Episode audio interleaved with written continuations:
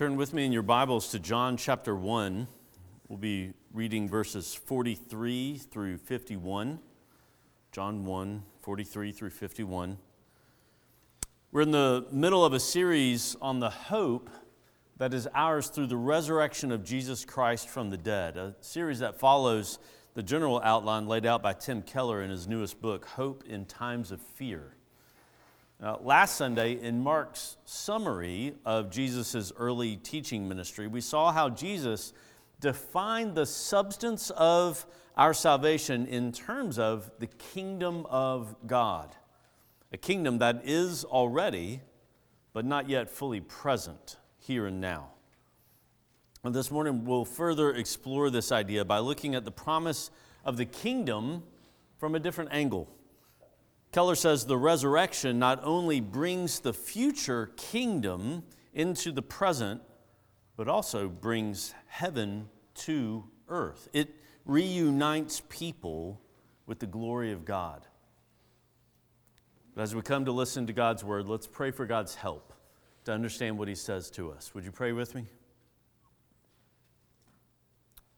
Oh God, source of all light, by your word, you give light to our souls.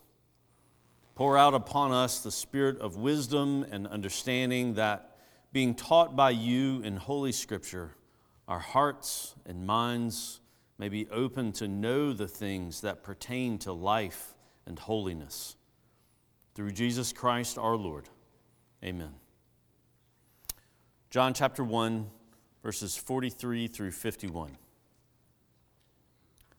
The next day, Jesus decided to go to Galilee. He found Philip and said to him, Follow me. Now, Philip was from Bethsaida, the city of Andrew and Peter. Philip found Nathanael and said to him, We have found him of whom Moses in the law and also the prophets wrote, Jesus of Nazareth, the son of Joseph. Nathanael said, Can anything good come out of Nazareth? Philip said to him, Come and see. Jesus saw Nathanael coming toward him and said of him, Behold, an Israelite indeed, in whom there is no deceit. Nathanael said to him, How do you know me? Jesus answered him, Before Philip called you, when you were under the fig tree, I saw you. Nathanael answered him, Rabbi, you are the Son of God, you are the King of Israel. Jesus answered him, because I said to you, I saw you under the fig tree, do you believe? You will see greater things than these. And he said to him, Truly, truly, I say to you, you will see heaven opened and the angels of God ascending and descending on the Son of Man. This is the gospel of our Lord. Praise be to you, O Christ. Kids, y'all come on up. All right, guys. So, Jesus just told Nathanael that being with Jesus meant that Nathanael would see heaven opened and the angels of God ascending and descending on the Son of Man. Now, that's an interesting image, right? Angels going up and coming down using a person like a ladder. Yeah, using Jesus, the Son of Man, like a set of stairs. Uh, do you wonder what Jesus is talking about there? It's kind of a strange image, isn't it? Well, Jesus seems to be talking about something from much, much earlier in the story of the scriptures, uh, much earlier in the Bible, way back in the book of Genesis. Some people had built something called the Tower of Babel. yeah, exactly. Um, you keep coming to these things. And, and they thought of this tower sort of like a stairway to heaven. Now, now, maybe you remember from a couple of weeks ago, we said that every human made religion says you have to do something to get up to God, right? You, you remember that? Well, that's what those people were doing. They thought that they could build a ladder, kind of like a giant stairway, up to heaven. But do you think that it worked? No, you're right. It did not. building their own ladder was not going to get them up to God. I mean, look, even if I went all the way up this thing, it would just get me up to the speaker. That's it. Maybe Mr. Chrisman could touch the ceiling. Yeah, that's right. Yeah, there's no way I could get up to heaven using something that I built. But you know what happened a little after those people tried to build that Tower of Babel? A little after that, one of Jesus's great, great, great, great, great, great, great, great, great, great, great, great, great, I don't really know how many great grandfathers had a dream about a ladder that actually connected heaven to earth. And he saw angels going up and coming down on that ladder. It was a ladder to and from God that actually worked. And in that dream, God was showing Jacob that God still wanted to be connected to his people on earth. Even though people were running away from God, God was going to make a way for him to be with his people again. Like they were before Adam and Eve disobeyed, before heaven and earth had been torn apart by sin and we were separated from him. And so when Jesus says that Nathanael is going to see the angels going up and coming down using Jesus like a ladder, Jesus is saying that he's the one that Jacob saw in that dream.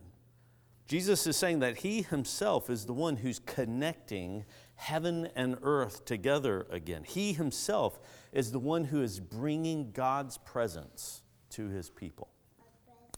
Uh, uh, it means he's going to be with them. Yeah. So you and I, we can never build something or climb something to get us up to God, but the gospel tells us that we don't have to because Jesus came to reunite us to God. He's the way up because in him heaven came down. And that's why we call this good news. Do you believe it? Thanks, guys. If you haven't already done so, open your Bibles to that passage that Sam read for us. John chapter 1. We're picking up at verse 43, which is really picking up in the middle of the story, in the middle of John's account of Jesus' early uh, ministry. If you'll just scan up the page, you'll, you'll see that in the previous paragraph, uh, we read about Andrew and Peter beginning to follow Jesus. And then in verse 43, we read, The next day, Jesus decided to go to Galilee, and he found Philip, and he said to him, Follow me.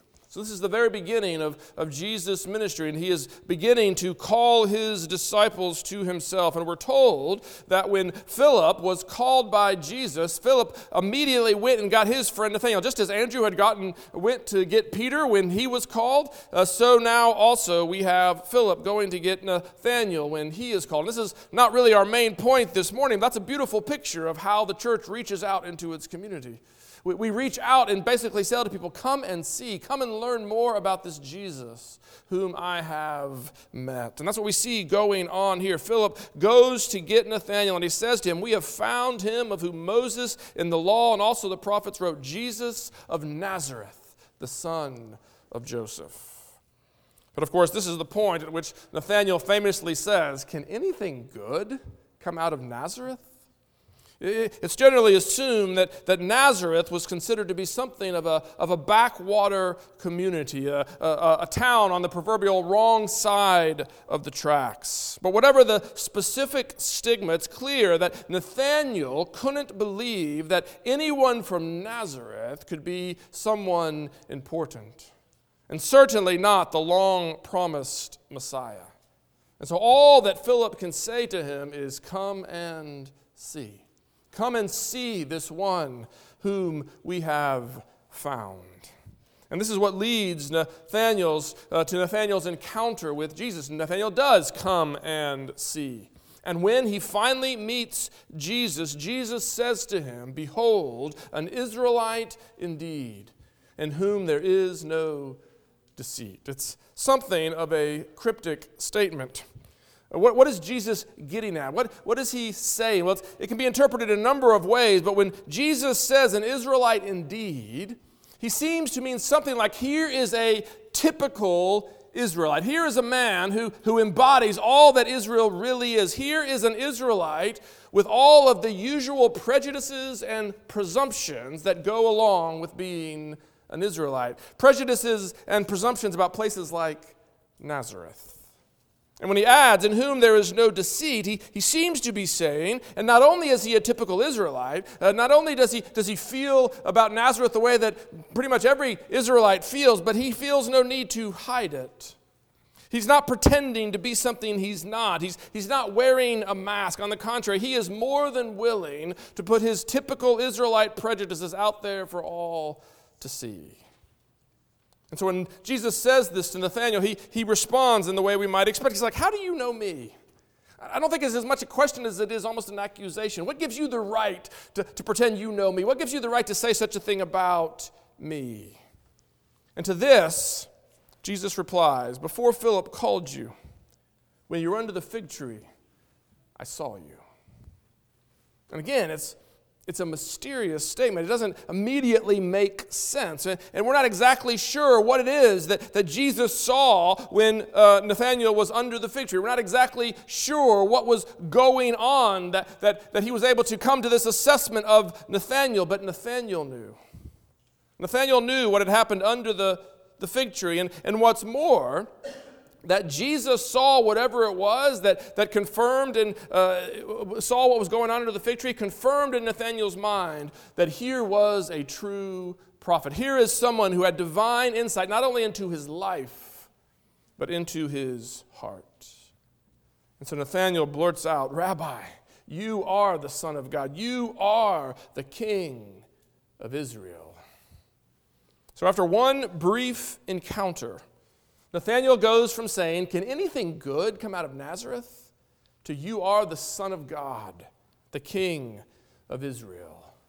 When you're reading through the gospel, if you're anything like me, you, you can't help but think it's a, it's a little much. It's, it's a little too quick. It's, a, it's too much of an overcorrection. It certainly doesn't seem like Nathanael has seen enough to really convince him that Jesus is the long promised Messiah. Maybe, maybe he's seen enough to keep looking.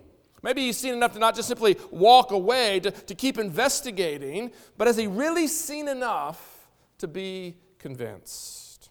It's a fair question. In fact, it's precisely the question that Jesus himself raises. Look again at verse 50. Jesus answered him, Because I said to you, I saw you under the fig tree, do you believe? Really? That was enough for you? That, that's all you needed? Because I saw you under the fig tree, you say that you believe? And so Jesus is questioning Nathanael's uh, about face just the way that we do when we read through the Gospel of John. But notice, Jesus doesn't stop there. He doesn't simply say, Well, are you sure you've seen enough? He goes on to say, You will see even more. You will see greater things than these. And what are these greater things? Jesus tells him. Look again. Jesus says to him, Truly, truly, I say to you, you will see heaven opened and the angels of God ascending and descending on the Son of Man. It's another cryptic statement, the third one in just these uh, short verses. And, again, its, its, me, its meaning is, is not immediately obvious to modern readers. But, but as Sam pointed out to the kids, we, we have help with this one we have help because Jesus is alluding to a story that, that was recorded for us much earlier, a story that was recorded for us in, in Genesis 28. So, so turn with me to Genesis 28.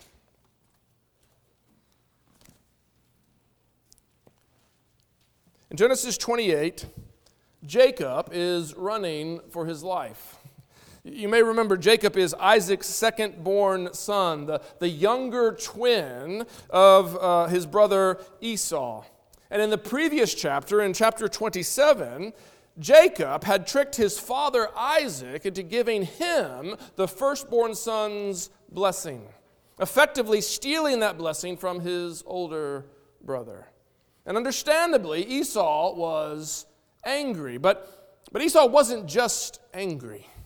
He was angry enough to kill. We, we read in chapter 27 Now Esau hated Jacob because of the blessing with which his father had blessed him. And Esau said to him, The days of, my, uh, the days of mourning my father are approaching, then I will kill my brother Jacob.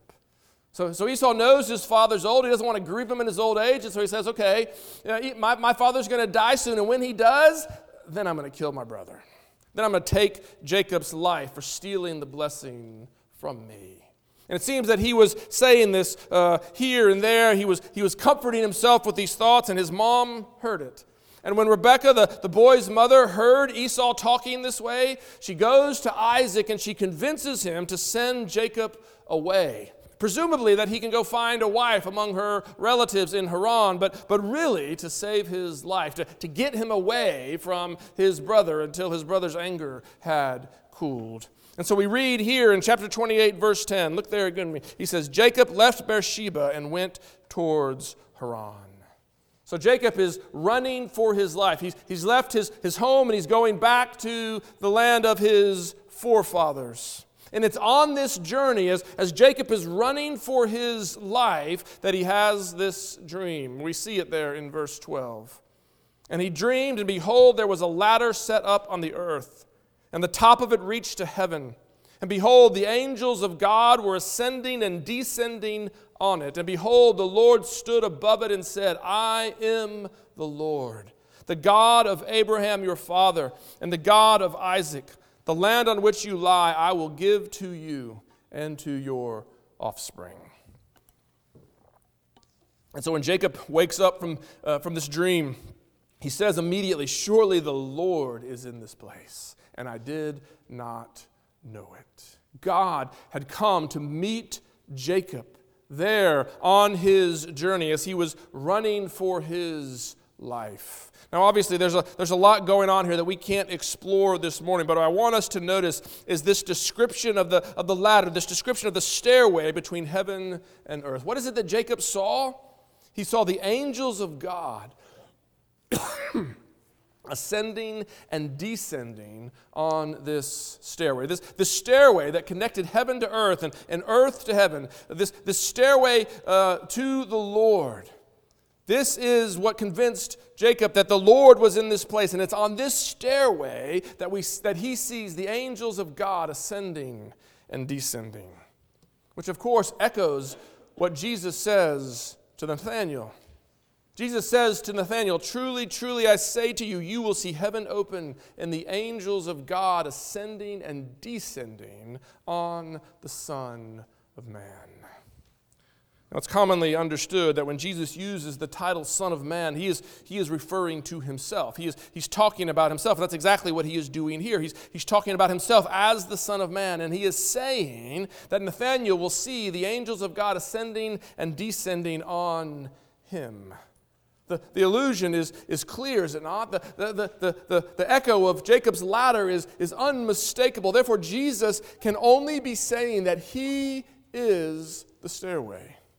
That is, he is the connection between heaven and earth. It is in him that heaven and earth will be united or reunited.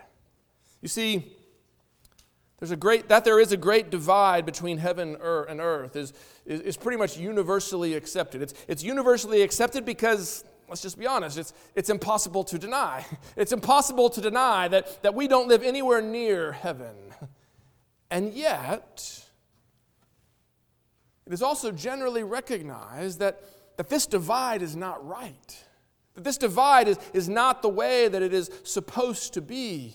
People around the world and, and throughout the generations, they have this, this sense of paradise lost and this, this unquenchable desire to, to regain it. It's why we see man with all kinds of, of, of systems and ploys to, to regain paradise, to establish heaven uh, on earth. They, they recognize that something has been lost and needs to be regained. And we understand that sense of, of paradise lost and that desire for, for paradise regained when we go back to the very beginning of the story. Genesis 1 1, we read, In the beginning, God created the heavens and the earth. And then in Genesis 2, we are told that the Lord God planted a garden in Eden in the east, and there he put the man whom he had form. So, here at the very beginning, God creates heaven and earth. He, he speaks the cosmos into existence. And on this planet Earth that He has created, he, pl- he plants a garden and He puts man in that garden, the, the so called Garden of Eden. What we know about this garden is that it was a place where God and man could dwell together. We see this a little later in the story when we're told that God was walking in the garden uh, in the cool of the day. Here in the garden, however you understand that, that language, that, that imagery of God walking in the, in the garden, it's clear that God and man were together in the garden. God and man were in relationship there at the very beginning. They, they lived in communion with one another, they, they dwelt together. But when Adam sinned, when, when Adam took the, the fruit of the forbidden tree, he and his posterity, that's us, all those descending from Adam by ordinary generation, all of mankind was banished from the garden. We were banished from God's presence. And a flaming sword was set at the entrance of the garden to bar man's way back in.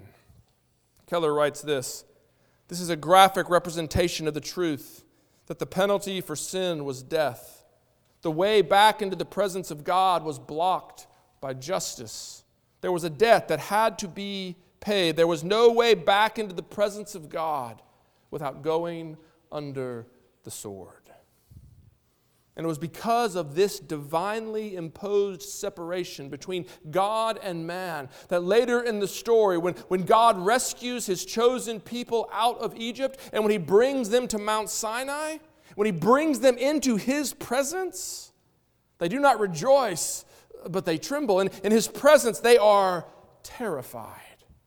We're told that, that God appeared on Mount Sinai in lightning and thunder and fire and, and smoke, that his, that his presence caused a, a violent earthquake, and then his voice was like an intolerably loud trumpet blast. And when the people saw the sight and when they heard the sound, they were terrified. God's presence was, was unbearable, and they begged not to have God speak to them anymore lest they die.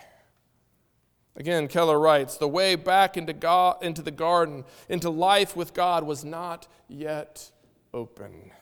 The cherubim's sword was still there. Sinful human beings cannot bear the presence of God. It is as fatal to sinners as the surface of the sun. See, that's the reality that we live with. The presence of God is as fatal to sinners as the surface of the sun. We cannot simply come into God's presence without being undone. It's what Isaiah learned in, in his trip into the throne room of God. You remember it in Isaiah chapter 6. We're told that he, he was brought into the very throne room of God where there were, the angels were singing, Holy, holy, holy is the Lord God Almighty. And, and what does Isaiah say at this great privilege of, of coming into the presence of the glory of God? He says, Woe is me, I am undone. For I am a man of unclean lips, and I live among a people of unclean lips. In the presence of God, he was undone. In the presence of God, he was terrified, for he knew he could not stand in God's presence and live. People today sometimes talk glibly about wanting to see God or see God's glory or, or be in His presence, but we need to understand that Scripture makes it clear from the very beginning that God is not safe. He is a consuming fire. And we can no more live in His presence as sinners than we can live on the surface of the sun. And that is the great irony of the human condition in Adam. That is the, the great irony of our position in sin. We were created for life with God. We were created to dwell with Him in the garden. And therefore, we can only experience true life. We can only experience life as it is supposed to be in relationship with God. But what we need most and what we even long for at some level is now fatal to us. We were created to live coram deo. We were, we were created to live before the face of God. But because of sin, we cannot stand before God's face and live. It is this dilemma that God began to answer with the gift of the tabernacle, which He revealed to the people of Israel at Mount Sinai. Remember when we studied through the, the book of Leviticus, we, we said again and again that the book of Leviticus is really all about answering the question how can sinful people live in the presence of a holy God?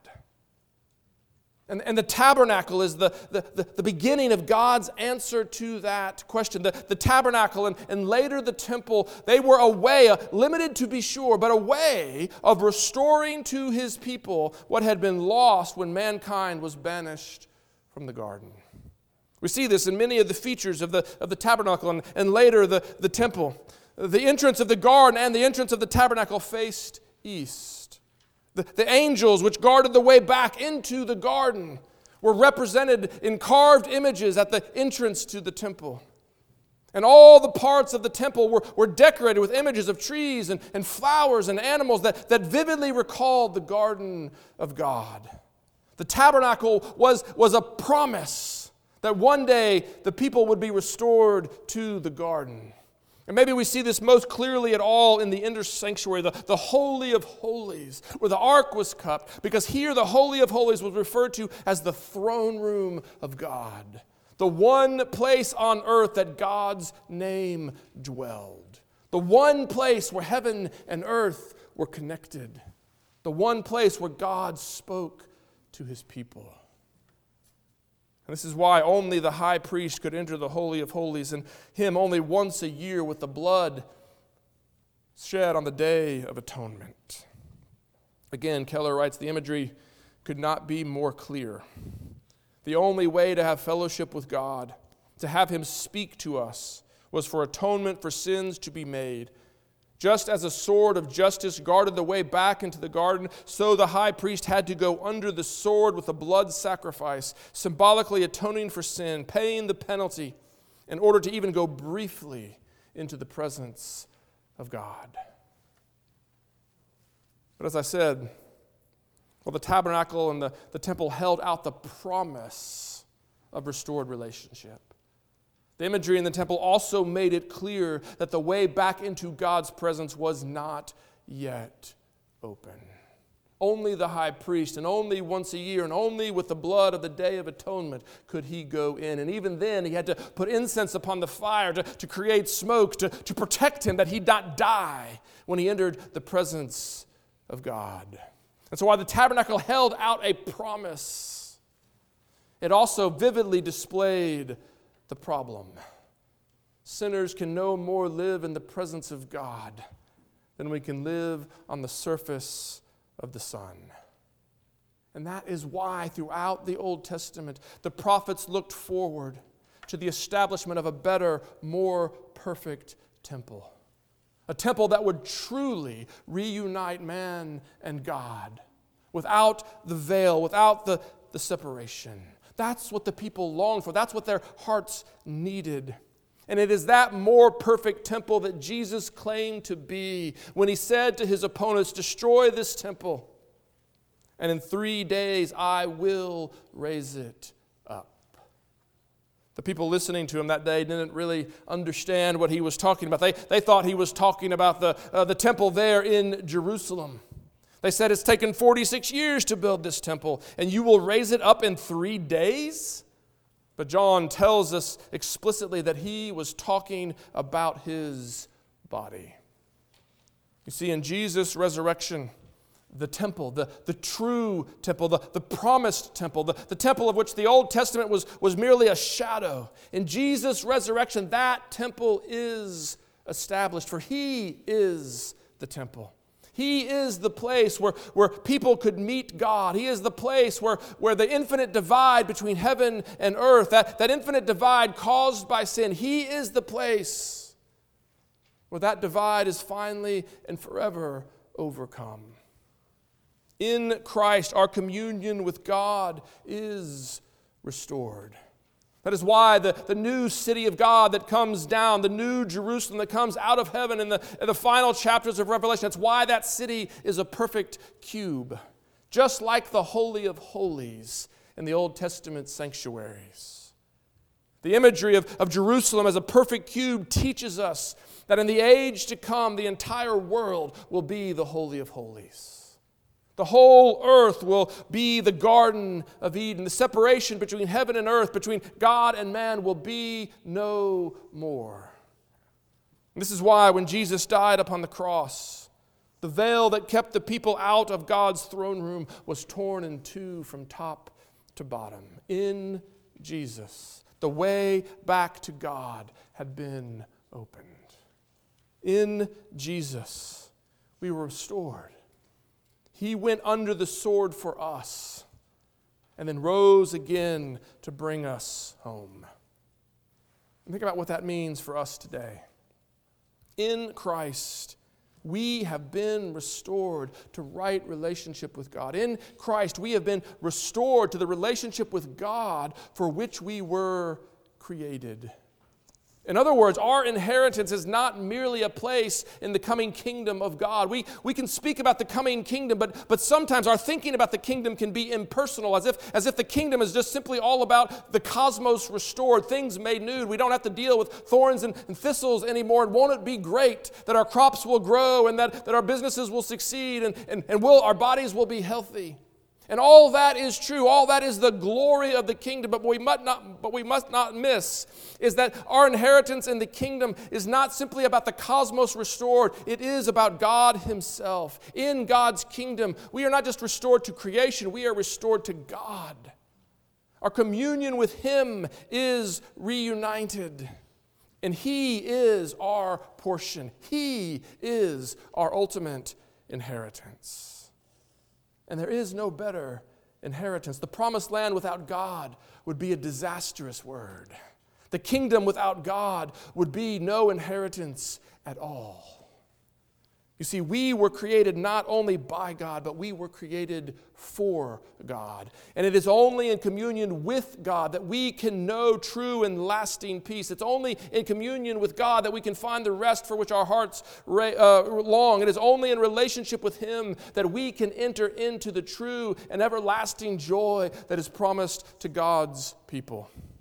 Separated from God, we can only seek life in the, the broken cisterns of this age. You, you know them, you, you know them well, the, the broken cisterns that we, that we turn to again and again and again, hoping to find something of life, the, the, the cisterns of power, of prestige, the, the cisterns of, of pleasure and of, and of possessions. We, we turn to these again and again, seeking life, but it never works.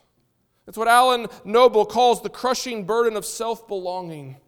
Apart from God, we must create our own self. We must create our own identity. We must create our own meaning. We must create our own values. We must give our life significance.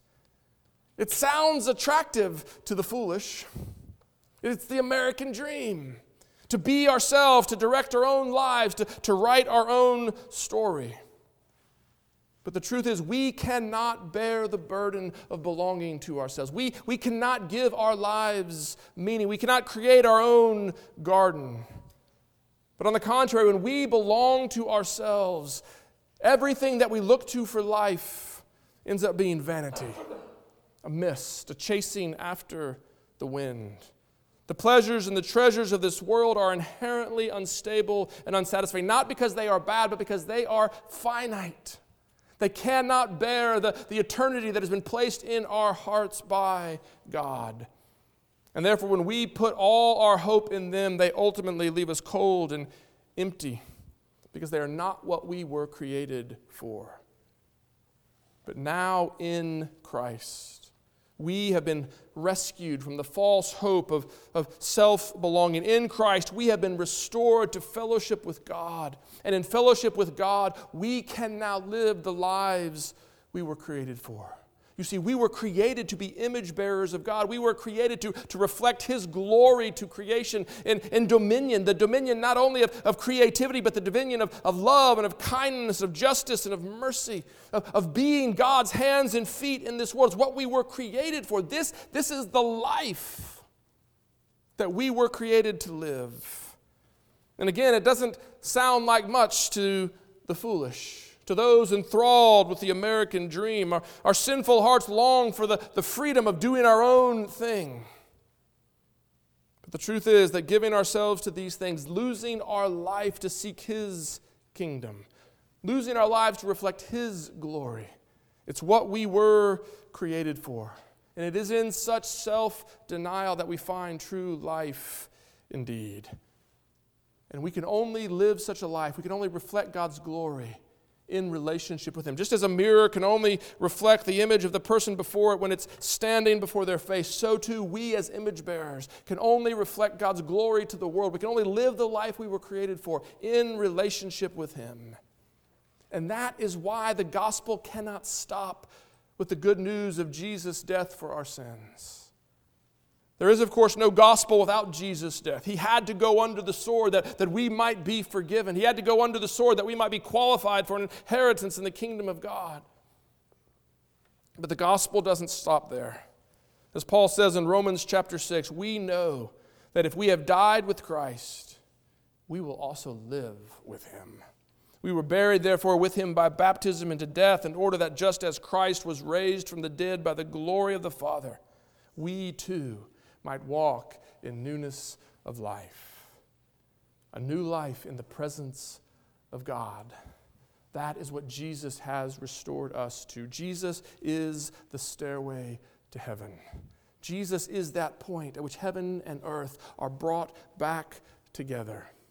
And in him, we are made heirs not only of the kingdom, but we are restored to relationship with the king that we might live to the praise of His glory, that we might glorify and enjoy Him all our days.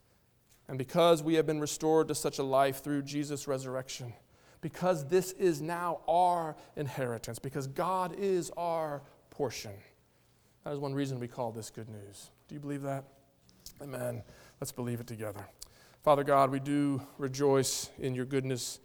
We thank you for your grace. We thank you that you did not spare your Son, but put him forward as the sacrifice for our sins, that in him we might be forgiven. And more than that, Father, that in him we might be raised to new life. Give us the grace we need to believe these promises and to live this life to the praise of your glory. We pray in Jesus' name. Amen.